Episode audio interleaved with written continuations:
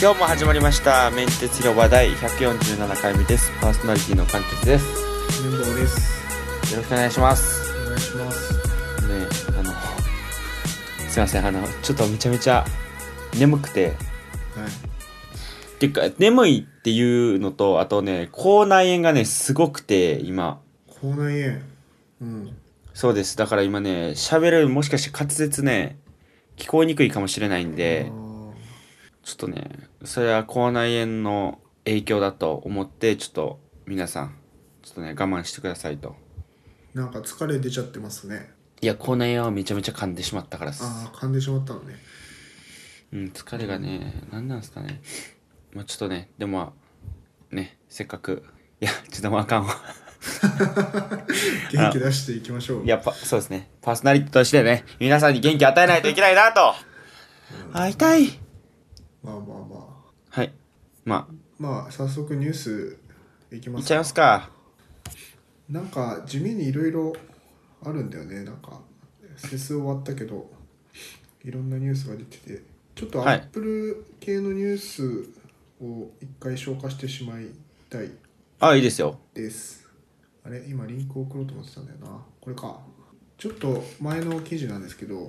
い。えー的中率100%の謎アカウント9.7インチの iPad は消えると予言し静かに去るっていう記事ギズモードの記事なんですけどあの iPad mini が出るっていう噂がすごい出ててあの多分もうそろそろ発表されて出るんじゃないかなっていう状況なのですよ。で iPad mini は結構欲しい人いっぱいいてで mini4 がまだ A8 あの多分 iPad Air2 ぐらいのスペックなのではい。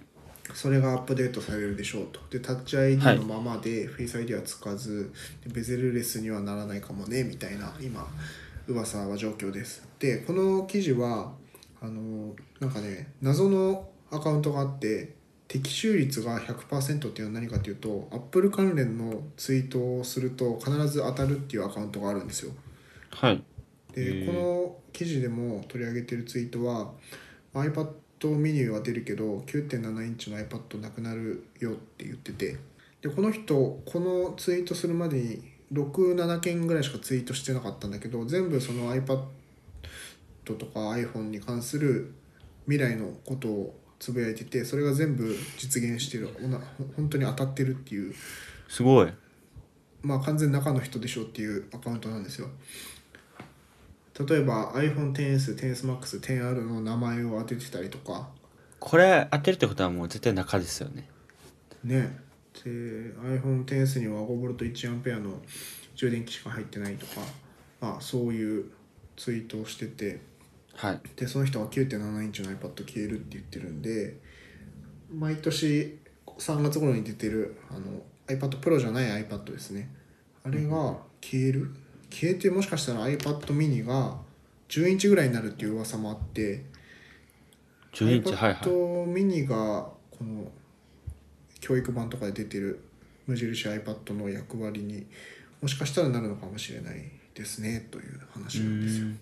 ちなみにこの CoinX っていうツイッターアカウントなんですけどこの記事では、あのフォロワー350人とかって書いてあってはい僕もフォローしてたんですけど、この記事が出た後今1900フォロワーいます、はいはい。もうえ、じゃあこれのおかげこれでぐ。らいのうん そうそうすごいなほんまや、全然ツイートしてないわ。11ツイート。ちょっと通知とかオンにして見とくと面白いかもしれないですねオンにしてんすか僕はオンにしてますよ絶対中に来たいな、確かに。っていうニュースでしたありがとうございます。あとあれだね、アップルのニュースだと、エアパワーがすごい噂が出てて、もうあの製造して出荷待ちみたいになってる。えー、なんか感じですね、あれですよね。イメージだけは出てるけど、実際商品としてはまだ出てないってことですよね。そうそうそう、あの、エアパワーのこう写真はずっと前から、発表された時から公式で出てて、で、ずっとちゃんと発売されずに行ってたんだけど、今度こそ出るんじゃないかっていう話ですね。はいはいはい。欲しいエアパワー。いやー、エアパワーっすか。あ、まあ、あってもいいかな。うん。今、いや Apple Watch なくていいと iPhone 持ってるじゃないですか。いや、いいですねまあまあ僕充電しながら iPhone を見るとかあの寝る前にしちゃうんでああそうかあんまりあれかかもしれないですね、うんまあでもあったら便利かもしれないですけどそうなんだよね、なくても別にいいやつだからねそうですよ充ね電できないわけじゃないから、うん、まあまあ今そんな感じですアップルはいはいはいありははいがとうございますじゃあ次どうぞ次あいいですか、はいまあ、これはもうねみんなわかるでしょスラックのロゴが新しくなったよって話ですはいスラックのロゴが新しくなりました皆さん見ましたかねどうですかいや新しいロゴいやみまあまあね非難多いんですけどいや僕ね、あのインスタが変わった時よりも全然別にいいなと思ったんですけどああはいはいはいなんかインスタとか変わった時の方が僕はなんか衝撃的やったなっていうイメージなんですけど確かにインスタはガラッと変わったもんねガラッて変わって、うんだあれがあるから僕の中ではなんていうのかなまあどうせなれるやろうなっていう話やしそうなんですよねで慣れちゃうんだよなうん案外この記事スラックが出してる記事、はいでここは国語でなんか多分、うんえっと出てるんですけどまあその日本語バージョンもあるんででそれでなんでこれを変えたかみたいなのが書いてあるんですけど、まあまあ面白いなと思ってて面白いよねうんこれあーなるほどっていう確かに前のやつってあの皆さんわかると思うんですけどなんかシャープをちょっと傾けたような形のやつ、はいなんですよね。やけど、実際のスラックのアイコンっていうのは、シャープじゃなくて、まあ、シャープな形じゃ形ないけど、なんか S が真ん中にあって、うん青と緑と黄色と赤のやつが、こういろいろ重なってるみたいな。 Mac のアイアプリのアイコンとかだよねあ、そうですそうですそうです。うんとか、あと、そうです、iPhone のやつなんですけど、はい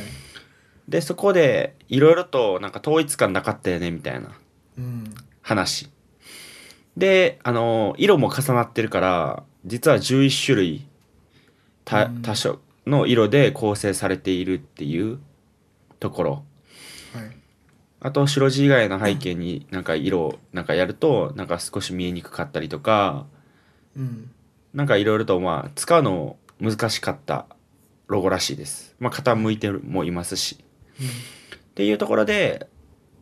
あのースラック社員、あスラック社内のデザインブランドチームとグラフィックデザイン会社のペンタグラム、多分有名やと思うんですけど、俺はあんま知らないんですけど、のチームタッグ組んで新しいロゴにしたと。その時に、ここまでいったら、なるほどっていうね。うん面白いですよねこの記事自体がなんか、ロゴ、うんそうなんですよね。なんか最近、なんかロゴを変えるっていうところがなんか流行ってんのかなと思って、流行ってるっていうか、うまくいってたりとか、そういう一つに、まあまあロゴ変更ってあるんかなと思ってて、うんなんかメルカリも最近ロゴを変えたりとかしてるし、そうですねなんかうドんロップボックスもちょっと話題になりましたよねか、ね、うんなんか、やっぱちょっと、こういうブランディングみたいな一つの要素うんでロゴってすごい分かりやすいし何かしらのなんかあれがあると思うんですよねそんなにロゴポンポン頻繁に変えるもんじゃないけどこうやっていろんなえーっと特になんか影響力があるような会社がポンポン変わってるっていうのはやっぱなんかあるんやろうなとうんうんいいですねいいです僕ねは新しいロゴ好きなんですよねねなんか全然いいのにああとなんかあであれはありますよねなんかリマインダーとかのなんかスラックボットの顔みたいなのが誰みたいなおじおじさんみたいな顔だった気みたい持ちな 悪いやつねそうそうそうアメアメリカって感じしますよねうん、うんまああなんかちょっと気持ち悪いぐらいがいいんじゃないですか 可愛すぎるよりまあまあ確かにどんな顔だったっけなんかなんか眉毛すぐ思い出せない顔ですよね、なんか眉毛ついててなんかバカ殿みたいな顔なんですようん、あおじさんって顔あ日本日本人は抵抗あるってことだねじゃあ抵抗あるとかかもしれないです僕だまあこのスラックのロゴが新しくなって思い出したのが、あの iTunes のロゴが変わった時のはいざわざわあ変わったんですよ iTunes どんなってどんなでしたっけ思い出し思い出せないわえっと記事貼ってるんだけどはいあ記事じゃあいいかこれかあの wikia.com っていうページはい。 7時39分に送ってるやつであ歴代のそう iTunes のアイコンが載ってるんだけどはい。なんかこの2010年の iTunes10 になった時にすごい非難を浴びたんですよアップルはい超はいは好い。評だったのこのアイコンええでも今さ2006年の見るとすごいダサくない古いよまあダサいというかやっぱ多分慣れの問題ですよね 慣れなんですよねそうそうそうそうそうそうそう結局慣れるしでなんかまあまあロゴ出したいから使うのやめるっていうのはあんまないからだか確かにら結局はこのサービスの内容うんな気しててまあサービスの内容がいいからスラックのロゴが好きになるっていうなんか逆の発想もありますもんねああそれはあるかもしれないな確かに確かに、結局サービスの内容がいいから Mac にステッカーとか貼りたいわけだからうん、確かにどんだけロゴかっこよくてもサービスからかんやったら結局意味ないですしねうん確かにいいですねこういうデザイン関連の話面白いですねうん面白いですやっぱデザインわからないからこそこういうなんで変えたかっていう話ってなんか面白いんだよな見ると確かにななんかまあうちの会社のデザインチームはうんなんか前の方が良かったとか書いてるからまあデザイン的にはもしかしたらやっぱあんまめっちゃいいもんじゃないのかもしれないけど、うんまあ、こういうストーリーとか合わせてみるとやっぱねなんかそういうことねってなるかもしれないですねはいっはいていうことですとあともはうい僕のも取り上げちゃっていいですかね、いいですよこれですねファミマが T ポイント運営会社はいの、えー、と買う売却へ CCC は戦略見直し必至とうんこれですねえっとファミマがまあ僕らの話でよう出てますよねファミマの時に T ポイントカードどうですかみたいなうんあのあれが鬱陶しいみたいな話が多分ねもう散々してるんですけど、まあ、なぜかっていうとファミマがえっとカルチュアコンビニエンスクラブ CCCTV ポイント持ってるカードの持ってる、えっと、会社ですねの株を持ってたと。うんまあ、だから言ってみればここの売り上げが伸びれば伸びるほど、うんえー売り上げが伸びれば伸びるほどそれはファミマに還還元されるじゃないですかはいやけどそれを売却するかもしれないとっうんていうことでどうなるかっていうとあれですあのーもしくあのポイント T ポイントカードどうですかっていうやつがなくなる可能性は高いっていうファミマで T ポイント使えなくなる可能性もあるってことですかあるかもしれないですよねもう見切りをつけたって感じ見切りをつけたやっぱこんなに増えてで T ポイントカードも、まあ、そもそもね、まあ、レンタルすることもなくなってきてるし、うんまあ、影響力はやっぱ少なくなってきてますよねまあその CCC はあのポイントのこういうポイント今乱立してるじゃないですかうんそこで一番いち早く手を打ったところやから、まあ、こうやって使われてましたけど、まあ、こうやって競争激しくなると、まあ、そこ厳しくなってるんじゃないかとそうですよねこれ数増えてるからなんかユーザー側からしたらポイントってどこに溜まってもいいじゃん別に一つにしたいだけではいなんかいろんなところにポイントあると嫌だから結局僕の場合は LINE ポイント欲しいなってなっちゃうんですよねわかる LINE ポイン LINE ト欲しいイ使ってるから溜まってくしはいはいコンビニでも飲食店でも、まあ、クレジットカード使えれば使えるからさだからその決済元から元にポイントがつくのがやっぱ結局強いですよねクレジットカードのポイントなり、はいはいはこいっちについた方が、まあ、T ポイントはそれプラス T ポイントがつくからいいんだろうけどまあ1個にしたいですよねともう一個にしたいですそうですそうです、うんもうずっとそこでそこのなんかなんていうのかななんていうのあれなんてそこでぐるぐる回っとくってイメージですよねうん使ってそこに溜まって使ってそこに溜まってみたいなもうカードも増えるしそうでもなんか最近やとなんか LINE のあれでカードまとめれるみたいなのありますよねあありますね T ポイントカードもポンタカードもなんねか LINE のアプリの中でバーコード表示できたりしますよね見えるみたいなそれは確かにでも俺悪くそないれすげえ嫌だなと思ったのがあのなんかすごいこの間なんか個人のお店なのかななんか自分の駅の周りのお店でなんかレジに並んでる時にそのレジに紙が貼ってあってその電子電子化されたポイントカードは T ポイントのみ使えますとかええ書いてあってということは他のカードは使えないってことですよねなんかそのはいレジによってその電子化されたやつが対応してるしてないがあるんだなっていうのをふんふんふんふんそれすごい嫌じゃないですか確カかードに持ち歩いてないってことじゃないですかスマホに入れてるってことはまあ、はい持ってるかもしれないけど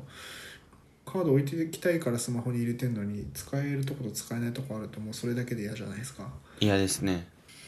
いやでもあれですよねあの前綿棒さんも言ってましたけど結局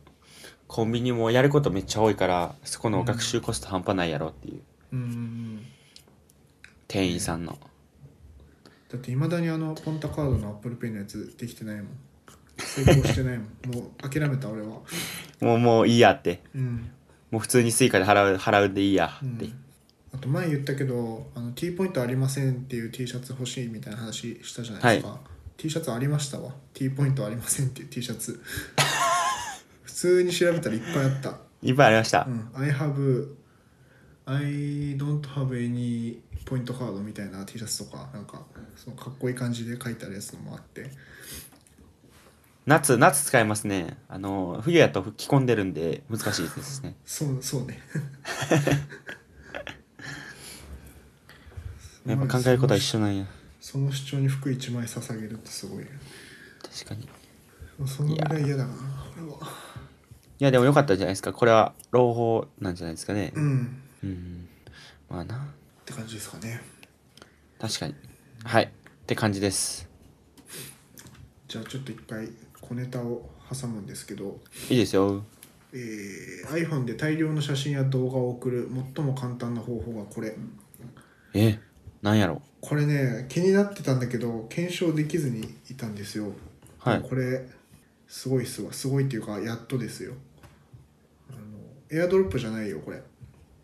エアドロップじゃなくエアドて iCloud リンクっていうボタンがあのシェアシートの中に出てくるんですよはいその共有ボタンを押すと下からニョキって出てきていろんなアプリとかメニューのボタンが出てくると思うんだけどその中に iCloud リンクをコピーっていうのがあってこれコピーすると相手は、まあ、Apple のウェブページ iCloud.com かのウェブページから、えーファイルなり写真なりをダウンロードできるようになるらしいなってるらしいです。で今まで LINE とかで送ってたやつを、まあ、iCloud にアップロードしてダウンロードしてもらうということができるとこうんれ写真だけかなでも今のとこもしかしたらあ確かになえ LINE で写真送ると画像が劣化するしって間違いないうん保存するのもめんどく一応さ劣化いしないオプションあるんだけどねえ LINE 嘘でしょあるあるオリジナル画質で送るっていうのあるよえ少なくともぜあったなくなってるかもしれないけどえー、それなんかあ、るえ、設定とかですか、いや送る時に選んだような気がするなえーオリジナル画質。ああ、あるかもしれない、確かに。あれスラックとかで写真送りたい時もこれで送ったらいいんじゃないですかねまあ直接送っちゃってもいいなんかもう変わんないような気がしてきたけどやっぱ URL で送れるっていうのはすごいいいですねっ。ていう、はい、確っていあうのりがとうございます挟みつつちょっともう一つじゃあワイヤードの記事でちょっと最近ゲームへの興味が今すごくて個人的にスイッチですかスイッまあ、これスイッチの記事じゃないんだけど PS4 の「レッド・デッド・リデンプション2」っていう、なんかね西部劇これもあんまあれでしたっけ ?R ついてましたっけ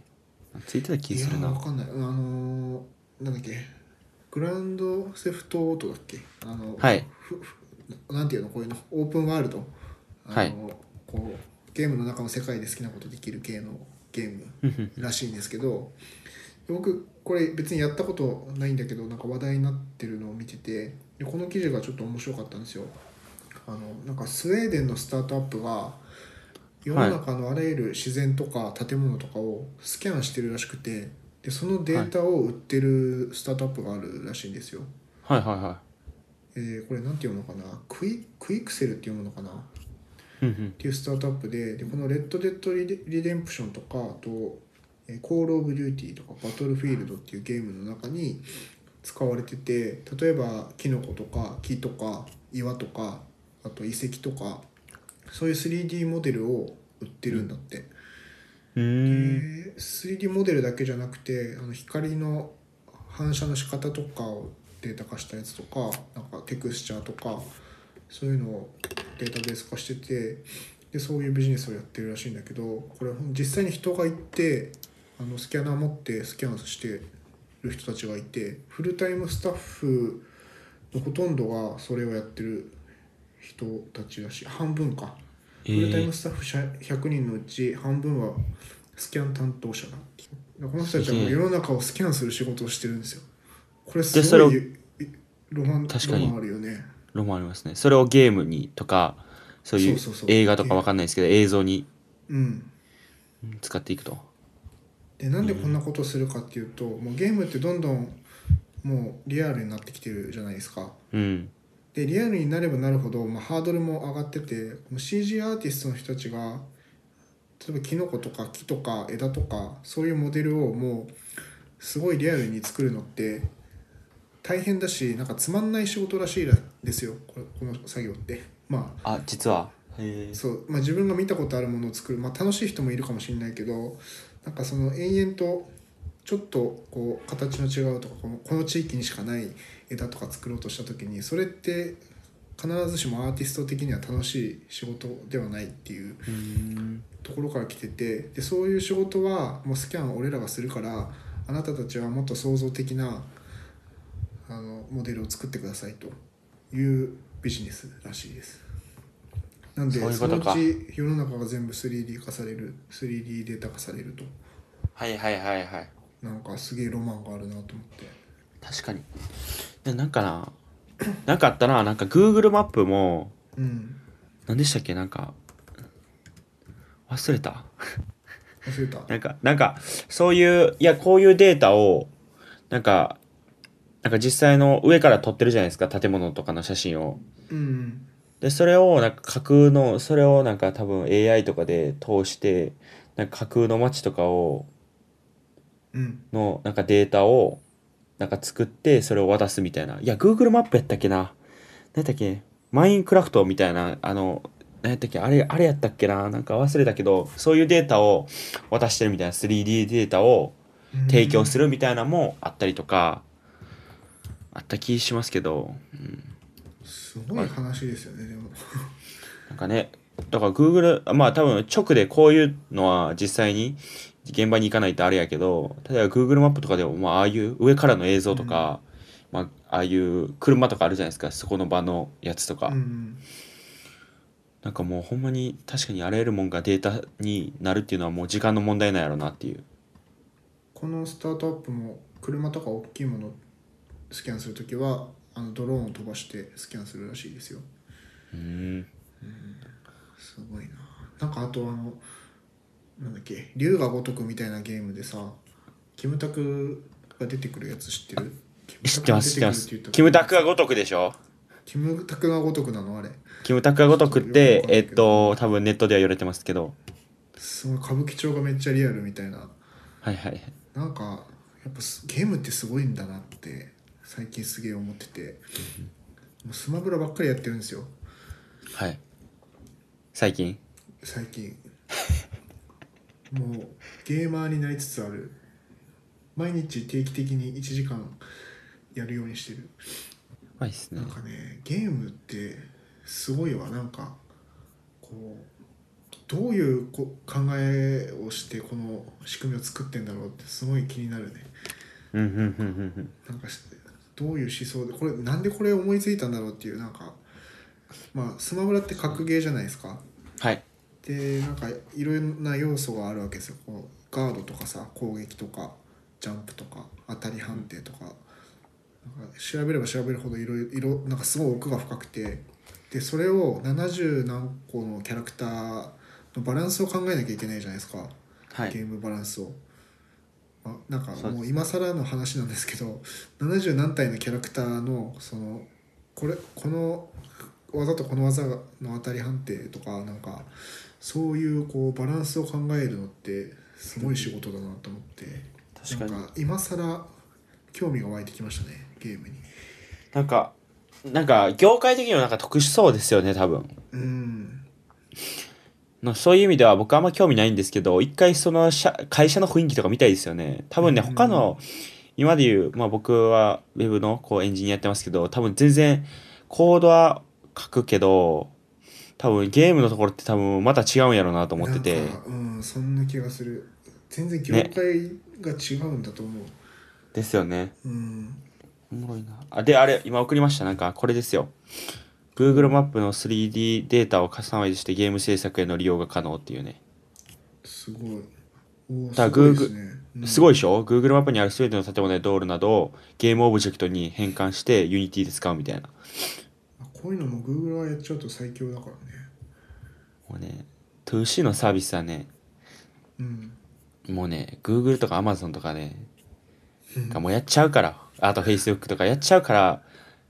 あ話ちょっと変わりますけど、結局みんなね、ああいう 2B のササービスが今トレンドなんですよ。うんうんうん 2B で。結そうです局同じ機能使う実装されたら終わりですもんね実装された終わり、うんだから結局今で 2B のところってまだ硬いから Excel とかメールとかあとなんかまあなんか使ってるじゃないですか、うん、まあ、結局そこをなんか取って代わるようななんかその企業のシステムをを取って変えれるそういうサブスクリプションサービスみたいなまあ僕らのサービスもその一つじゃ一つなんですけどうんまあそういうところがすごく流行ってるんでまあこういうのやられると終わりですよねそりゃそうだ確かにでも Google も言うたらアナリティクス関連は強いじゃないですか強いですその辺はやっぱ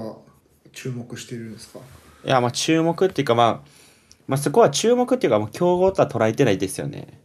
あーまあね共存していくみたいな、共存していく、うん敵にしちゃいけないよねだって敵にしちゃいけないしそうですねまさにでまあ強みも違うんであれですけどうねんうん、で基本ね Google アナリティクスはマーケターの人だったら絶対導入するんでまずうんサイトに入れるもんなんでっていうまあこういうまあちょっと話しとれましたけど、まあこういう、まあ、ゲームはすごいな確かに一回ゲームの会社行ってみたいないや転職はしたくないんですけど多分しても活躍できないんですけどどういうのかみたいなと思ってちょっと一日オフィスに観察したいですよねうんですよね、はい、ありがとうございますじゃああれ貫徹はもうないですよね今日ははいあありましたっけないですよねないですだから綿棒さんのえっ、とニュースにちゃちゃ入れたりなんか雑談でしたり OK じゃあエンガジェットの記事で指の動きで WearOS を操作できるフリックテッククリップ発売時計のバンドに後付け1万2800円っていうなんかまた際物なんですけどこれは、はい WearOS Google の、まあ、アプローチ向けアプローチ的なスマートウォッチ向け OS が入ったあの腕時計に使えるなんかモジュ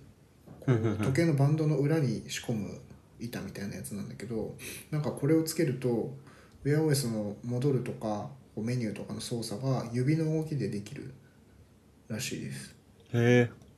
腕をつそけてういうことるかこの指の腕そう腕時計つけてる手で手開いたりあのなんか OK サインみたいな形作ったりするとその時の手首の動きを検知して WearOS の方に入力として反映するみたいな機能があるらしくて、これすごいなっていうふんふんふんあともう一つ似たようなのを Google がやってて物理ボタンをジェスチャー操作に置き換える Google のレーダーセンサーが FCC 認証を取得っていうニュースなんですけどはいこれは、えー、ギズモードの記事であの Google の研究プロジェクトでずっとやってたのが高周波をつか使った、えーああのスマートウォッチ向けの操作方法でこれはあの腕時計の近くであの指こすったりとかするとあのメニューがスクロールしたりとかそういうことができる技術でで FCC っていうえー、となんだ認証機関みたいなのがあってそこを通ったらしくてまだ研究がちゃんと動いてるっていうニュースなんですよんだから将来的には多分 Apple Watch とかもあの今は両手左腕を上げて右手で操作しないといけないですけど左腕だけで操作できるとかそういう世界になるかもしれないですねいや、これは絶対来るわ。これ欲わしいよねかる普通。にわ欲しいかる。いや普通に欲しいですよ。わかるわ。確かにあんなところになんで両腕使わなあかんねんって確かにめっちゃ思いますもん。そうそうまあだからこそ Siri なんだけどでもやっぱな何も言わずに指で操作できるのってすごいいいよね単純に確かに。いい時代に生まれたわ。最近ね、思うんです。いい時代に生まれたなって。本当ですよねもうおっさん、激お動のっ時代さんみたい。おっさんみたいなこと言いますけど、いい時代や って。ね、最高ですよね。楽しいですよね楽しいで世す。の中は急激や、ほんま。よかった、ほんま。江戸時代の鎖国みたいな時代にほんま生まれんでよかった わ。何も入ってこえへんし、何も起きないみたいなね何も起きないみたいな。ね、すごいそうなですねいろんな研本当になんかこういう全然プロダクトにまだなってない技術っていっぱいあるからまあ追っていきたいですねこういうのも、確かに。いや、これは来てほしい。うん、はいさてさてさてえもう終わりました、出したネタはね終わっちゃったんですよ実は終わった んでなんすかね。今日ポンポン言ってますねポンポン行きましたけどね。うん、いやまあまあでもまあ、まあ、全然雑談でもいいですよねうん、あのは一い個今日出たニュースなんだけど全然 OK ですミディ38年ぶりに初のメジャーアップデートミディって知ってますあ分からないですミディって俺もなんか言葉にしろって言われると見ていって綴り何ですか MID MIDI あの電子音楽に使われるファイルフォーマットっていうのかなあーポートフォリオなのかななんか企画があって、それがなんか30年ぶり38年ぶりにアップデートされたっていうのが今日ニュースで出ててうんあるわ今見てますうんミディ2.0そうこのピアノの音域とかが広くなったっていうアップデートで結構音楽やってる人にとっては衝撃的衝撃的っていうかでかいニュースだったのかなうーんそうなんですねまあちょっとこの MIDI については全然使ってないから僕も分かんないんですけどその電子音楽のガジェットってすごい出てるじゃないですかコルドとかはいはいはいはいあの辺ってなんかすごいガジェットとしても魅力的だしなんかかっこいいしおしゃれ感あってさ、うんでも自分音楽やってないから買う理由がなくてなんか悔しいですよね、これ多分ガジェッターあるあるだと思うんですけどガジェットとしてすごい興味あるけど別に音楽やるわけじゃないみたいな人たち結構いっぱいいると思うんですよね。うんうんうんうんうんうんなんかこういうのをちゃんと一から作るのを教えてくれるなんか講座とか YouTuber とかあったらすごい見たいなと思って確かあんまにい興味ないですかお電子音楽はや僕電子音楽ですか興味はないですねないっていうのがうん嫌と思ってるんですけどなんか音楽やりたかったなっていうのは多分ね、来世ではやりたいと思うんですけどねああ僕も楽器何かやりたいですねうんなんかほんまなんかうんモテるんですよあそっちかいやそっちもあるんですよなんか笑いって結局うん限界があってうんなんか音楽ってなんかもうみんな共通じゃないですか笑いはなんか難しいけど喋るとかツボが違うとかねツボが違うとかなんか音楽はうんなんかいいっていうか、まあ、多分言葉にしてないからいいっていうのもあるし、うんまあ、歌でもいいんですけど歌は言葉なんですけどいやなんかかっこいいなっていうのはありますけどもうとことん興味が出ないんですよねあんま音楽珍しいよねなんかそそんなに音楽すごい好きって感じじゃないでしょえ僕ですかうん僕全然好きじゃないですよ嫌いではないですよもちろんうん仕事中とか聞いたりしますけどじゃあ何聞くのって言われたらもう全然今流行りの音楽とかまあ普通にあれですよねアッあだから YouTube ミュージックの人気洋楽ベスト100とかそういうのを流し続けるみたいな感じです。もうなってれば何かなってればいい、うんそうですそうです。なんか結構やっぱ環境によるよねこう親とかが楽器やってると家に楽器があってやるとか、めちゃめちゃ寄りますね。うんなんかすげえそれは羨ましいなと思いますね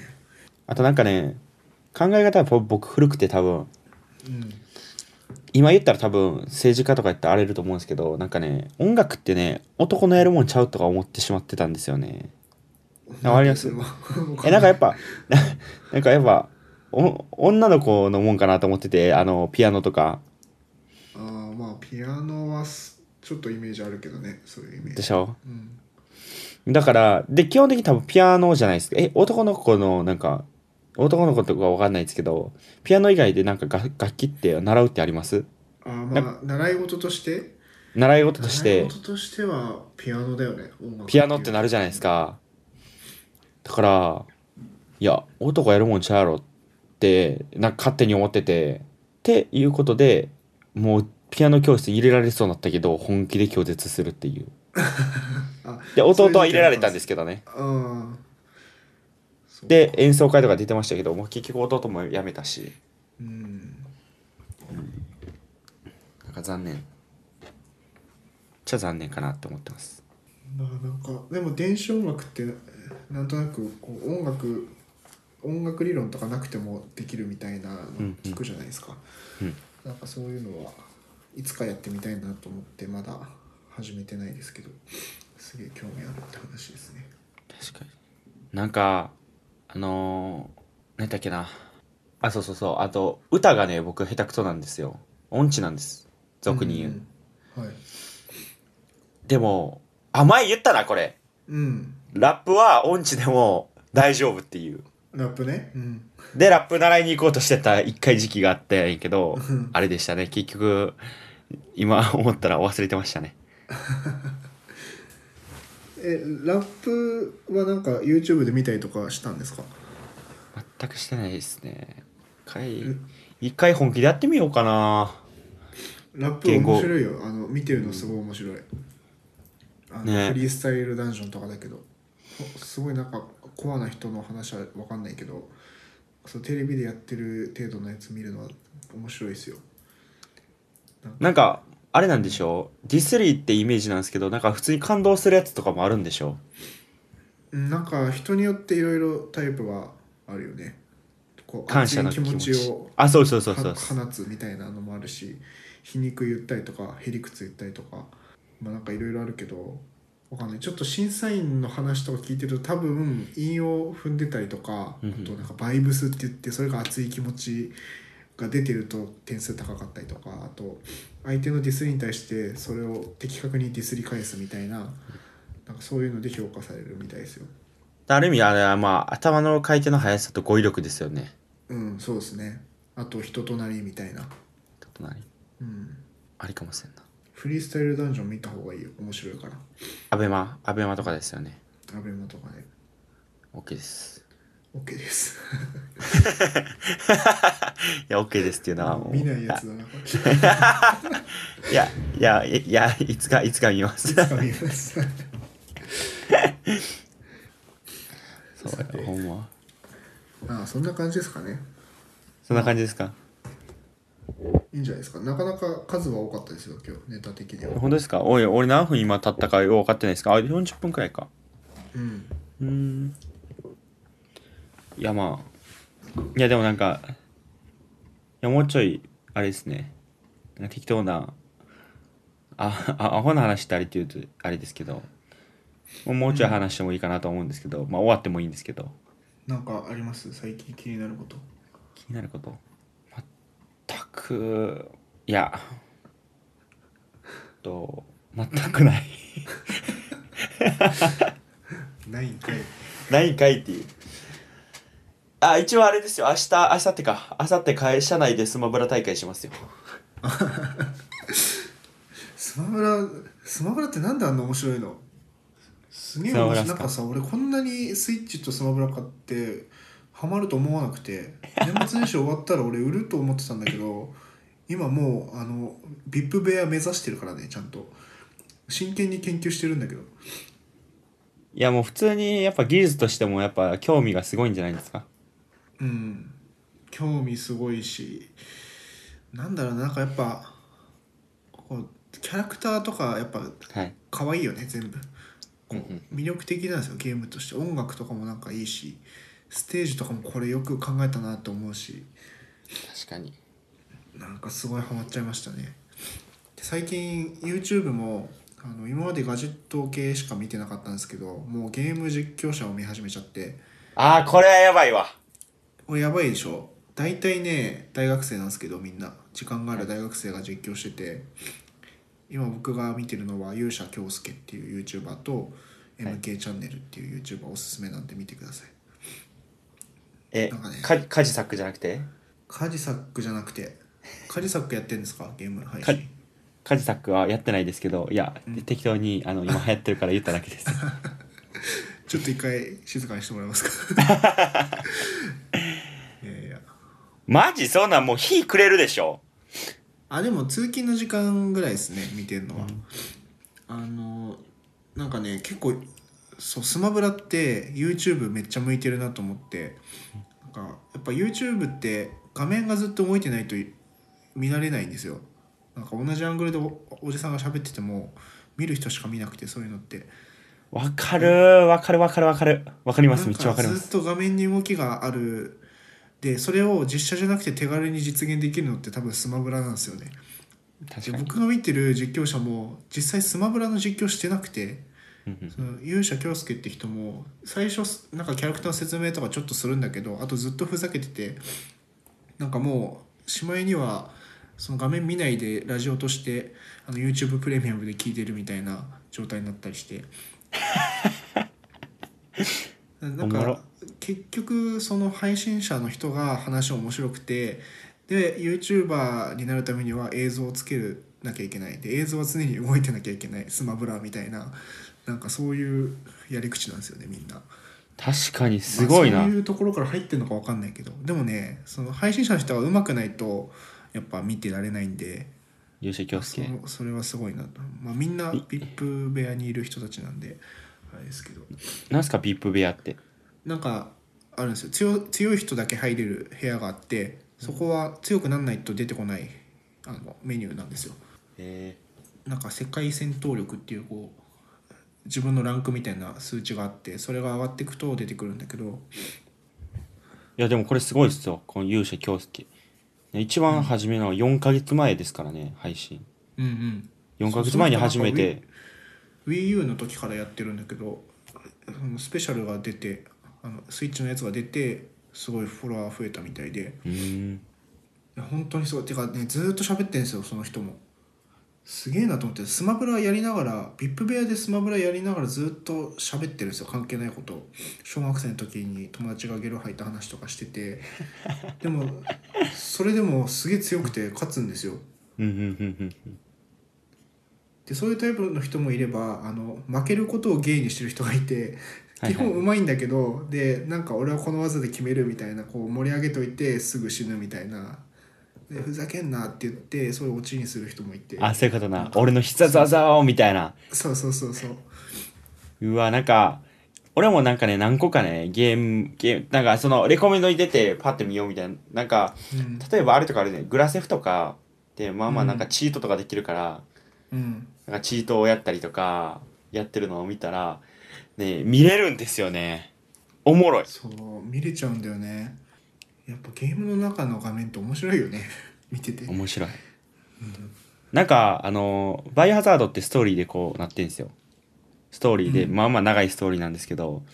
うんもう買わずに YouTube で楽しめるらしいですからねあーなんかそういうゲーム最近多いよねうん俺あれ見たいんだよねあの PS4 の「デトロイト・ビカム・ヒューマン」っていうなんかゲームがあってはいなんか人工知能の話人工知能ロボットの話なんだけどなんかすごい面白いらしくて操作はなんか選択肢をちょっと選ぶぐらいの操作しかなくて本当にこう映画として映画映画見とれる感じ、うんで買った人もめっちゃ面白いから買った方がいいよって言われたから「えでもそれ YouTube で見ちゃダメなんですか?」って言ったら「いや YouTube で見ても全然大丈夫」みたいな感じ でしたね 「じゃあ買いませんわ」っつって、ってなりますよねうん、確かにないやーちょっとゲームってすごいなまあわかんないすぐ飽きるのかもしれないけどいやいやでも飽きてないじゃないですか個人的にはやっとゲームが熱いですわこの29年の人生の中でやばいな一番ゲームに興味がある時期もう30ですもんねマジ賞賛に戻った気分だわいやー素晴らしいで一応あのあの会社のスマブラ部部長は僕なんですうん持ってないけど 持ってないけど 先輩に会社持ってこいって言ってそうですそうですとんでもないよねいやだから行動力企画力だけですよねほんま企画力あやっぱ8人プレイをやりたいという夢が僕にはあるんでうん4対4でやるっていう2対2対2対2でもいいんですけどん2対2対2対2はい、8, 8人までできるじゃないですかうんだから222人チームを4人4チーム作ってああそうかそうかそれでもありやしっていうね話でしたはいはいくらいですかそうですかねあどうぞいやいやあそのとああはい何ですか何ですか貫徹のあああいや貫徹もスマブラ買ったらなんかリスナーの人とオンラインでできたら面白いかなと思ったけど確かにゲームやったら楽っすよね配信それ間違いないっすよね それはね本当にてかね別に俺なんかその勇者恭介とか見てたらなんか別にスマブラやりながらニュース読んでも面白いんじゃないかと思ったんだよね 確かにで YouTube 金なるしうんまあだから別に下手でも負けゲーもあるからさ負けることを芸にしてる人もいるからなんかでプラスなんかテックニュース聞きながらスマブラ見れるチャンネルって面白いなと思って確かにやったら完結あれオンラインで僕らやってですかうんあオンラインやったら難しい一人でかあっていややばくないスマブラやりながらニュース読んでるチャンネル頭おかしいでしょ頭おかしいどこどこに目でもやればいいかブルーオーシャンですよどうしないであれでさまあいいかいやいやいやどうぞ、うんいやあれ最近家はな家探してる話をしたいなと思ってああはい家をね探したくてなんか家探したいって言ったらうん会社でもなんか23人あ俺も俺も探してんのよなみたいなあうちの会社にもいますよななんかこの時期多いですよねわかんないですけどやっぱそういう時期なんじゃないですか新生活みたいなうんなんかねこう探すんですけど探せば探すたび探せばさば探すほどなんか、あいん案外俺の家ええなみたいなああそれはじゃあ本当にいい部屋なんだねいい部屋なんですけどやっぱ狭いんですよねあー今どあういとう条件で探してんの